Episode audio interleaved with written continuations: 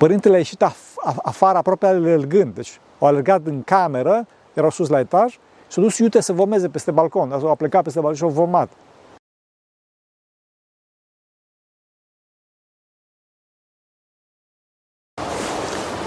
Slavă Tatălui și Fiului Sfântului Duh și acum și purea și în vecii vecii oameni. Pentru că cine Sfinților Părinților noștri, Doamne, să Hristos, Fiul lui Dumnezeu, miluiește pe noi.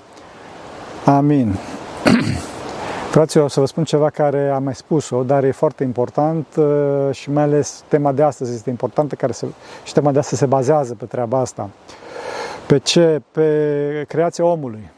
Creația omului. În Cartea Facerii scrie să facem om singular, după chipul și asemănarea noastră, plural, da? așa zice Dumnezeu, după care puțin mai jos zice și a făcut Dumnezeu pe om singular, după chipul său, singular iarăși, da, și iarăși continuă Sfânta Scriptură, după chipul lui Dumnezeu l-a făcut, iarăși singular, a făcut bărbat și femeie plural, plural. Înțelegeți? Am vorbit de foarte multe ori pe tema asta, o să o repet foarte pe scurt, pentru noi noștri spectatori și pentru noi ceilalți ca să o reținem mai bine. La început credem că este vorba de un dezacord între singular și plural, dar nu este vorba de așa ceva. Vedeți că Dumnezeu este un singur Dumnezeu în trei persoane, Sfânta Trăime. La fel și Dumnezeu a făcut un singur om, Adam cel global, în multe persoane, de două genuri, masculin și feminin. Noi astăzi ar fi trebuit să fim o minte gigantică, una singură, fraților, să ne știm gândurile unii altora, să ne partajăm experiențele și să conlucrăm fără șovăială pentru unirea cu Dumnezeu. Adică, mă rog, pentru a ajunge la perfecțiunea personală veșnică. Din cauza păcatului însă, suntem trupești, suntem rupți între noi, suntem sparți, nu ne mai cunoaștem gândurile, nu ne mai înțelegem și nu ne mai simțim experiențele. Vedeți că dorința de unire în oameni este chiar nucleul lor existențial. Vedeți că Dumnezeu nu a luat o altă bucată de materie, Adama, în ebraică înseamnă materie, ca să o facă pe Eva, ci din coasta lui Adam, ca să nu se spargă unitatea, unitatea pe care Adam a recunoscut-o, zicând că, iată, asta e os din oasele mele și care din cara mea. Ea se va numi femeie, pentru că este luată din bărbatul său. Da, acum în română nu prea sună bine, dar nu vă dați seama, însă în ebraică, în textul original, este foarte clar. Pentru că bărbatul este Ish, iar femeia este Isha, luată din el. Ișa din Iș. În continuare, Adam prorocește, spunând că de aceea, adică datorită unității, va lăsa omul pe tatăl său și pe mama sa, și care tată, care mamă, că nu existau, da? Cum spuneam, Adam prorocește, va lăsa pe tatăl său și pe mama sa și se va uni cu femeia sa și vor fi amândoi un trup. De asemenea, despre Eva spune Dumnezeu că va fi atrasă de bărbatul acesteia. Aș putea să spun mult mai multe pe tema asta, însă cred că este clar că dorința de unire a oamenilor este existențială. Este în firea lor, în firea noastră. De fapt, fraților, asta se vede și în viața de zi cu zi, nu așa? De fapt, chiar fericirea raiului este exact aceasta. Unirea dintre noi, între pătrunderea persoanelor, frumusețea persoanei celuilalt, văzute dinăuntru meu, și mai presus de toate, frumusețea persoanei perfecte, persoane dumnezeiești, a lui Dumnezeu. Aceasta se numește în termeni teologici perihoreză, deci, fraților, nu se pune problema dacă oamenii vor să se unească între ei și cu Dumnezeu. Oamenii totdeauna vor avea această tendință. De fapt, cea mai puternică dorință noastră este dorința de unire, de refacerea lui Adam cel global în comunie cu Dumnezeu. Problema este cum se face acest lucru și pe cine la oamenii în locul lui Dumnezeu. Cum spuneam, din cauza păcatului suntem trupești și încercăm să, realiza, să realizăm această unire punând pe primul plan trupul, în sens păcătos. Totul e distorsionat, fraților. În clipa în care spunem că cineva își oferă trupul, păcătosul nu se gândește la, la, la ascultarea jertfitoare, la ajutorul prin care cineva slujește celuilalt, ci la păcate. Și asta pentru că mintea păcătosului, mintea celuilalt, totul este trupesc, totul e păcătos, totul este egoist. Da, egoist, fraților. Pentru că dragostea trupească, dragostea senzuală, bazată pe simțuri, da? senses, în engleză înseamnă simțuri, de unde și termenul de sensual, sensual, senzual, da? Și în română, dragostea trupească este dragostea față de noi înșine, dragostea față de excitare produsă de simțuri, dragostea în care nu mai vedem pe cealaltă ca persoană, ca personalitate, ci ca pe o grămadă de celule, fraților, ca pe un instrument, ca pe o sculă, cu care ne satisfacem nevoile, nevoile egoiste. Sculă pe care o aruncăm, bineînțeles, în cutia cu scule, după ce ne-a desfăcut dorințele, poftele. Fraților, asta e cu totul destructiv și traumatic, pentru că distruge iubirea și iubirea este energia existenței noastre, este combustibilul existențial și puterea noastră care vine de la Dumnezeu. Dumnezeu este iubire, după cum spune Sfântul Ioan Teologul, și iarăși, după cum însuși Dumnezeu spune despre sine. Eu sunt cel ce sunt. Adică Dumnezeu se definește ca existența de sine, existența mai presus de orice existență și asta se manifestă înăuntru nostru ca iubire. Deci dacă nu iubim, nu avem legătură cu Cel ce este. Nu existăm. Atât, mă rog, cât este cu putință unui suflet veșnic. Înțelegeți? Mare atenție, fraților, când spun, când spun că trebuie să iubim, mă refer de sigur, fraților, că trebuie să iubim, să iubim celelalte, celelalte persoane și mai presus de orice pe Dumnezeu. Nu să ne iubim pe noi înșine și de aici să iubim pe ceilalți doar ca unelte, ca scule, cum spuneam, de satisfacerea plăcerilor. Această concentrare pe interesele personale, egoism adică, da? ne însingurează, ne îndurizează, ne face, ne face să, să ne credem în propriile noastre gânduri și într-un mod paradoxal aproape și contradictoriu, ne face să ne credem niște Dumnezei, niște genii neînțelese, iar pe de altă parte ne face să fim foarte nesiguri și neîncrezători față de toți ceilalți. Pe de o parte ne credem Dumnezeu, pe de altă parte ne, ne face să ne simțim foarte nesiguri și să nu ne credem în nimeni. Ce se întâmplă, înțelegeți? În însingurarea noastră, credem că dacă noi ne credem cineva, sigur e așa și toți ceilalți trebuie să, ne, să o accepte. De exemplu, ce zice dacă eu, eu mă cred președinte Statelor Unite? Noi zice că sunt schizofrenic. Păi da, cu toate că desigur că există teoretic posibilitatea să mă aleagă cineva, nu? E, atunci cum putem să spunem că e natural dacă cineva care e bărbat să zică că e femeie? Sau invers, să schimbe sexul? Nu vedeți că undeva e o mare problemă la cap, fraților? De fapt, să știți că oamenii aceștia au mari probleme și când spun mari probleme, nu mă refer numai la traumele lor din trecutul mai îndepărtat sau apropiat, ci la faptul că sunt învățați că nu trebuie de către societate, la școală și au nevoie de mult ajutor. Însă, fraților, sprijinul nu înseamnă deloc să, să le validăm gândurile sau tendințele, da? pentru că îi distrugem atunci. Dacă omul se, se îndreaptă spre prăpastia distorsiunilor cognitive și mai ales pe temă trupească și mai ales a păcatului trupesc, să nu spunem că bine faci sau că așa e, pentru că îi distrugem. Fraților, cum spuneam, dacă cineva se consideră altcineva, nu înseamnă că așa și este, să ne înțelegem. Astăzi însă problema cea mare a societății, societății faptul că păcatul trece de virtute. Și oamenii nu mai știu ce să creadă și nu mai pot să se pocăiască. Da? Dacă promovezi păcatul ca și virtute, nu mai te poți pocăi, nu mai poți să devii mai bun. Pentru că există mari distorsiuni cognitive, cum spuneam, provenite din educație. Astfel se ajunge la schizofrenie. Schizo, în limba greacă, înseamnă a rupe. Și freno, frena, avem cuvântul și în limba română, înseamnă frână. Da? Deci schizofrenul este cel, cel cu frânele rupte. Care, cel care crede ceva cu tărie, chiar dacă evidența faptică spune altceva și nu se înfrânează. Să vă dau un caz, să vă dau un caz. Da. Arhiepiscopul Macare al Ciprului a fost o personalitate foarte populară în Cipru, în primul rând din punct de vedere politic, mă rog, pe la mijlocul secolului 20. A fost o situație foarte complicată atunci, cu independența Ciprului, englezi, erau turci, erau greci, foarte complicat.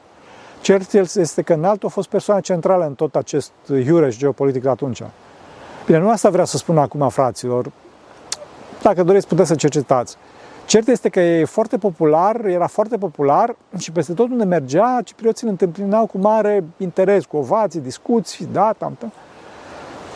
Într-o astfel de vizită, în altul ajunge la un spital de nebuni, la un ospiciu, îmbrăcat, desigur, cu rasă, ca milafcă și în golpion, ca arhiereu ce era. Când intră înăuntru, se apropie de el un, așa ezitant, frate, știți, un nebun, un schizofrenic, care era îmbrăcat și într-un mod ciudat. Și ca și un monah, fără însă a părea a fi călugăr, da?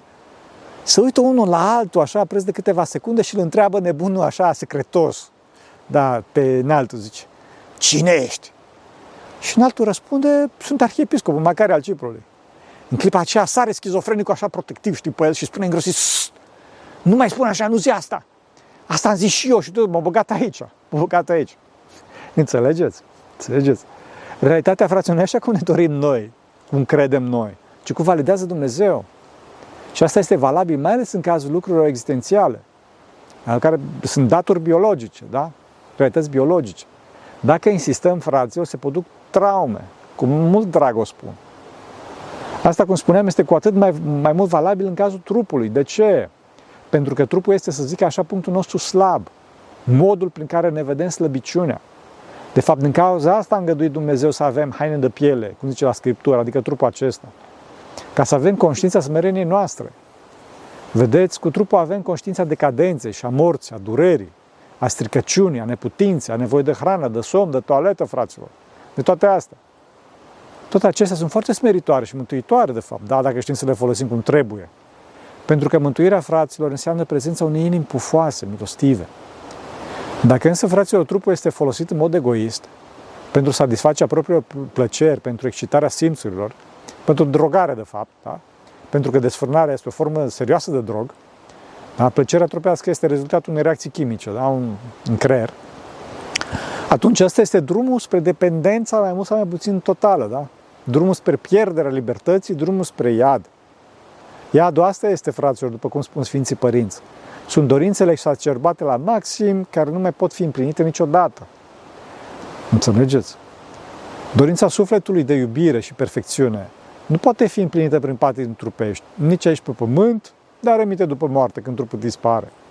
Ei, cum poate să aibă pace un obsedat sexual, fraților? Pentru că acolo să ajunge în mod necesar dacă cineva nu taie gândurile, nu se pocăiește cu hotărâre aici pe pământ și cu atât mai mult după moarte. Credeți-mă, fraților, nimeni din acești sărmani nu au pace. Cu mult, și, cu mult, mult drag și compasiune o spun, fraților. Eu mulțumesc la Maica Domnului până la pământ că m-a păzit curat. Însă ca monah, fraților, cunosc cazuri, ferească bunul Dumnezeu. Știți cum e, monahul aude și știe multă, da? Sigur că nu o să dau detalii în public, că rușine este și a spune. Și, mă rog, cazurile astea variază de la tot felul de fantezii și vise cu persoana iubită, romantice, nu știu ce, cu un star, da? Asta mai ales la femei, mergând la cazuri foarte, foarte serioase. Bine, nu că fanatismul legat de artiști sau de persoana iubită nu e serios. Asta poate să ducă la depresie, frate, sau chiar la sinucideri. Țin minte că s-au sinucid câteva tinere când a murit Michael Jackson. Când spun cazuri serioase, mă refer la cazuri concrete, faptice, fraților. Doar lucru vă spun, fraților, că la un moment dat un părinte, ce putea să fie bunic după vârstă, acum s-a dus la Domnul, Dumnezeu să-l ierte și să avem rugăciunea lui, că era om duhovnicesc, cu care a dorit un pelerin să vorbească, un pelerin care l avea la Evlavie pe bătrânul. Ei, când a început pelerinul să-i spună aventurile sale, părintele a ieșit af- afară aproape alergând. Deci au alergat în cameră, erau sus la etaj, și s-a dus iute să vomeze peste balcon. A plecat peste balcon și au vomat. Înțelegeți? Părintele era de mic copil în Sfântul Munte și nu-și putea imagina concret că o să audă ceea ce a auzit. Dar cineva care s-a fript cu patimile trupești, care a devenit dependent și după aia a reușit să iasă și au zis în, în, în întâmplarea asta, au zis, când am auzit în urmă cu mulți ani și eu pentru prima dată de astfel de lucruri, am zis că nu o să le fac în veac. Însă după ce am devenit dependent la maxim, spunea că nu mai găsea satisfacție nici măcar în lucrurile astea că dorea lucruri din ce în ce mai scârboase, mai brutale. Ferească Bunul Dumnezeu! Ferească Dumnezeu! Și aceasta, această exaltare neumană, ca să nu zic altceva, este și la arătare, fraților, nu numai în privat. Mai ales dacă persoana respectivă are putere, are poziție de conducere. Acum să nu dau exemple controversate din viața de zi cu zi, de la știri și așa mai departe. O să dau doar un exemplu care, mă rog, poate fi spus așa, fără să fie foarte dur și na, să nu fie cu oameni influenți la nivel înalt, înalt care apare în mass media, cum spuneam, ci ceva la care a fost eu martor.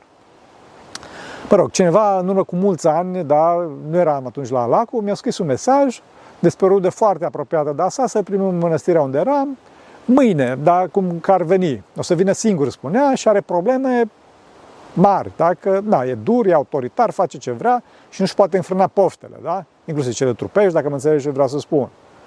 De fapt, de la asta este și trăgea. Eu le zic, stați să întreb și le zic, zic băi fraților, chiar dacă vă găsesc un loc pentru mâine, e foarte greu să veniți de azi pe mâine, da? era deja după amiază până aici, mai bine amânați. Nu, nu, nu, zice, insistă să vin acum. Bun, ok, am zis, ok, am rezervat cazarea, am reușit, era și singur și în trei ore primesc mesaj că e deja la granița cu Sfântul Munte. M-am mirat pentru că era imposibil să vină așa de repede din România. A doua zi dimineață, însă, omul chiar a intrat în Sfântul Munte. A ajuns la mănăstirea unde eram și după ce l-am primit cu bunătate, mă rog, și l-am, l-am cazat, l-am întrebat cu smerenie și mirare, zic, dar cum te-ai reușit să ajungi ieri în trei ore și ceva din centrul României până aici? Și atunci a făcut o față excitantă, așa, cu excitată, cu ochii mari, plin de plăcere și mi-a răspuns cu un ifos așa, în care, cum să zic eu, plăcere, mândrie și duritate era toate una, știi? Și era foarte greu de menținut în frâu și, ce să zic, omul mă respecta, da? Mă respecta și era politicos, dar nu putea să se, menți, să, să, să, să înfrâneze. Și m-a zis, m-a zis, adrenalina, adrenalina. Am condus cu peste 220 de km pe oră. Cât m-a ținut mașina? Păi, fraților, m-am îngrozit. Știi, bine, am, m-au spus că avea un Audi, Audi de ultimul tip, nu știu, nu, nu mă pricep fraților. Fraților, atunci m-am îngrozit. Da, fraților, nu uitați că plăcerea trupească e rezultatul unei reacții chimice, cum spuneam. Citiți despre dopamină, serotonină și din astea, da? Și persoana, persoana nu poate să fie niciodată împlinită de o reacție chimică. Numai Harul lui Dumnezeu împlinește și odinește persoana. Fraților, din cauza asta, mai de mult bătrânii spuneau că trebuie întârziat pe cât posibil avansul în trup. Mai ales la vârstele fragede, când sufletul e fraged. Altfel nu mai știe ce fecioria și apare duritatea, fraților. Mai de mult când era la facultate era un întreg eveniment, fraților, și se rușineau tineri să meargă cu o fată de mână pe stradă. Asta ce să zic, că mi-e și rușine să spun ce se întâmplă la vârste cu mai fragedă. Nu numai în vestimentație, dar ci și faptic. Îmi povestea un om cu, tot, cu totul respectabil și din punct de vedere social, și cultural, și al meseriei, da? Că la un moment dat nu mai știa ce să facă. O fata sa, care la 16, sau, mă rog, 16-17 ani cât avea, au venit plângând de la școala foarte bună, da? de renume din București, că se scăpase să spună fata la școală că e fecioară. Și atât așa au bătut joc de ea colegele ei până când au făcut-o să plângă. Și au venit, și au venit asta plângând acasă. Fraților, lipsa rușinii e pulverizarea civilizației. Asta n-a zis-o eu, ci Parmenide, da? În secolul 5, înainte de Hristos.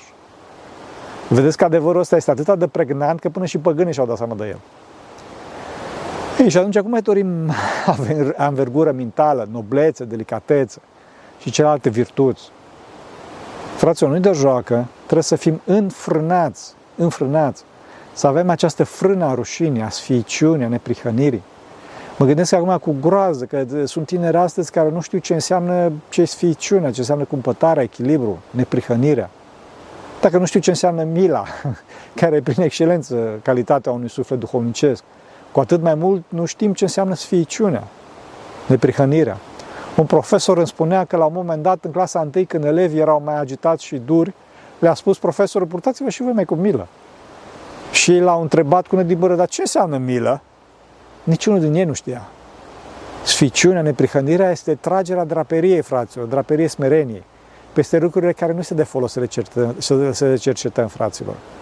Să le atingem. Datorită, datorită de ce? Pentru că au niște putere, o putere foarte mare de atracție de distorsionare a atenției noastre, a minții noastre.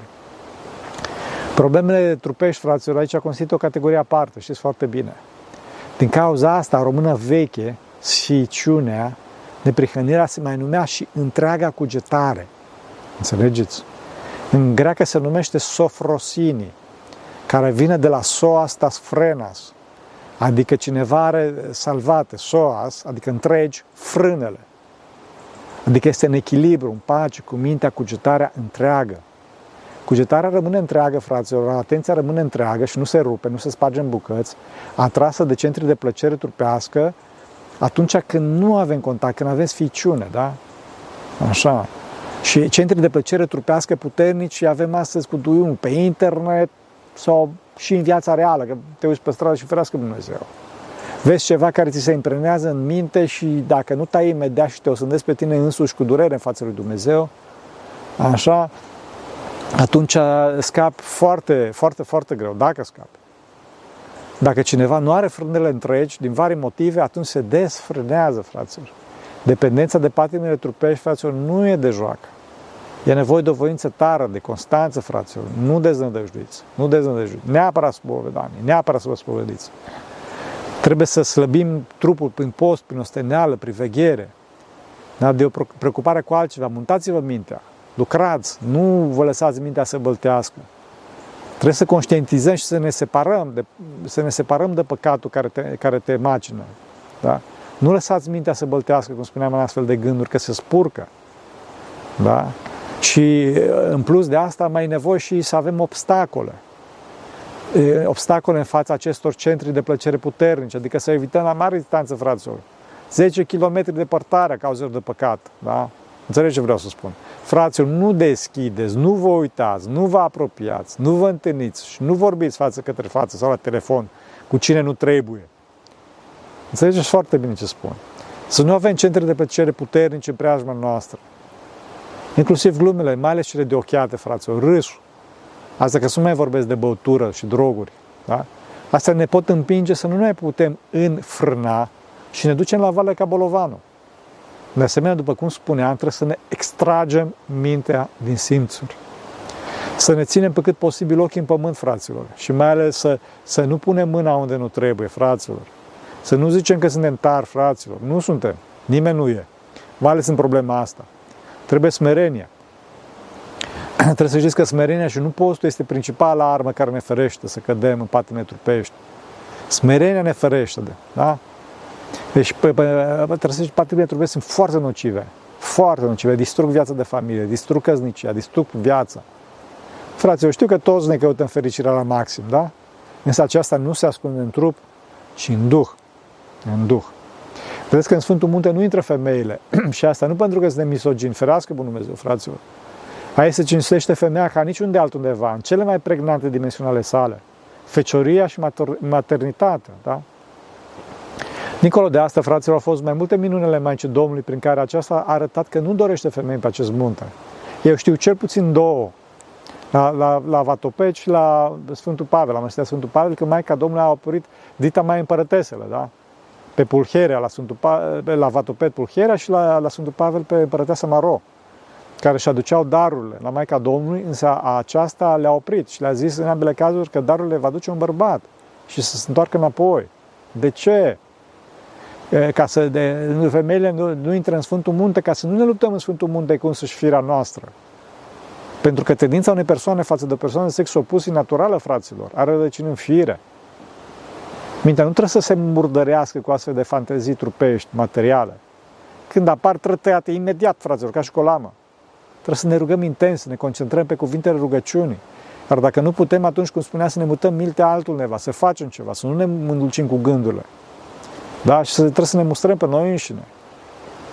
Mintea este legătura noastră cu divinitatea cea pur duhovnicească. În clipa în care apare o pată trupească groasă sau, mă rog, mai mult, așa, pe diafanul minții, atunci lumina Dumnezeirii nu mai intră și mintea se întunecă și omul se desprinde de Dumnezeu. Trupul trage mintea departe de Dumnezeu în întunecare, cade în animalic, în biologic. Și dacă nu e atent omul, chiar și mai rău decât animalele, da? căutând infinitul, satisfacția în trup în speci, în biologic, în instinct. Cela nu mai este văzut ca un dar al lui Dumnezeu, ci ca o, o grămadă, un sac de celule, cum spuneam. Nu mai există taina persoanei care transcende limitele acestei lumi. Nu mai este chipul și asemănarea lui Dumnezeu, cel tot înțelept și iubitor, ci un animal hăcuibil, după cum spun unii astăzi, da? Ferească Dumnezeu. Fraților, trebuie să ne stăpânim trupul și cu ajutorul sufletului facem asta. Sufletele au capacitate de iubire și nu trupurile. Sufletele sunt înțelepte și nu trupurile. Din cauza asta, oamenii să nu caute a-și uni trupurile înainte de a-și uni sufletele. Și mă refer aici la taina cununiei, da? Care este o taină foarte mare, fraților. O spun ca și monah schimnic de atâția ani. Slujba cununiei este umbrela, este cununa Harului Duhului Celui Sfânt pentru miri, pentru a, a putea să ajungă în, în rai, împreună, în veșnicie. Să nu defăimeze cineva căsătoria fraților, pentru că foarte rău face. Și aici mă refer atât, nu atât la cei care doresc viața monahală, care trebuie să vină la monahism, da, și trebuie să vină la monahism nu din jocură față de căsătorie, ci căutând dragostea mai înaltă lui Hristos. Ci mă refer întâi de toate la cei care trăiesc fără frâne, în concubinaj sau în alte moduri, că rușine este și a le spune. Fraților, fără monahism sau căsătorie e foarte dificil să ajungem la această curăție a minții. Pentru că aceasta este o însușire a firii netrupești. Desigur, da, ok, că monahismul este aici principala cale, însă, cum spunea, nu trebuie să bagi în căsătoria. Deloc. Da? Curăția, fraților, este casa prea iubită a lui Hristos și cerul pe pământ al inimii. De fapt, neprihănirea este numele de obște a tuturor virtuților. Neprihănit este cel care, chiar și în visuri, nu simte nicio mișcare. O mișcare a patimii, la asta mă refer, sau o schimbare a stării sale. Neprihănit este cel care a dobândit o desăvârșită nesimțire, fraților, dumnezească, nesimțire dumnezească față de deosebirea între trupuri. Și asta obține cel ce a respins de la sine dragostea prin dragoste. Dragostea de Dumnezeu și a stins focul material prin focul nematerial. Și asta pentru că, vedeți voi, curăția nu este o indiferență, o lipsă de vigoare, ci un foc duhovnicesc care copleșește fierbițarea întinată a trupului. Noi, noi, cei mici, trebuie să dorim cele mari, cele duhovnicești. Pentru că dacă dori cele mari și duhovnicești, nu cele pământești, atunci cele duhovnicești ne împing, ne împing să, să, să disprețuim pe cele pământești și să ne depărtăm de cele trupești, de cele mici. Cum așa învățăm de la îngeri, fraților. Da? Neprihănirea e fecioria și a trupului, da? și mai ales a sufletului. Iar fecioria este starea fără compromis în fața oricărui păcat. În fața oricărui păcat, înțelegeți? Și trebuie să știți că și în căsătorie se, se, se vorbește, Sfinții Părinți vorbesc de fecioria a trupului, dar este curățenie acolo. E Harul Duhului Sfânt. Acum, nimeni din cei care și-au agonisit neprihănirea prin nevoință să nu creadă că și-au agonisit-o singur. Că e cu neputință, fraților, ca cineva să-și biruiască firea sa. Unde, unde, unde, unde s-a biruit firea, acolo se cunoaște că se află de fază cel mai presus de fire. Și asta vine în timp, fraților. Curaj și răbdare să avem în lupta duhovnicească. Și să nu judecă pe ceilalți. Că, că, că judecata este una din principalele cauze pe care vine căderea. Că tot veni vorba de cei căzuți. Acum, la final, cred că cel mai bun sfat este sfatul unei prostituate, fraților. Sfat pe care l-a dat unui om care și-a schimbat viața și a venit după aceea în Sfântul Munte. Fraților, omul era om la casa lui cu nume bun, poziție socială, bună, familie fericită, să omul n-are de lucru și mâna de vrăjmaș se duce cu mașina pe cintură, da? Și vorbește cu desfrânat, o plătește și merge să păcătuiască cu ea. Pe drum, prostituata, ca să, mă rog, încălzească atmosfera, îl întreabă despre el, cine e, cu ce se ocupă, despre familii, lucruri din astea.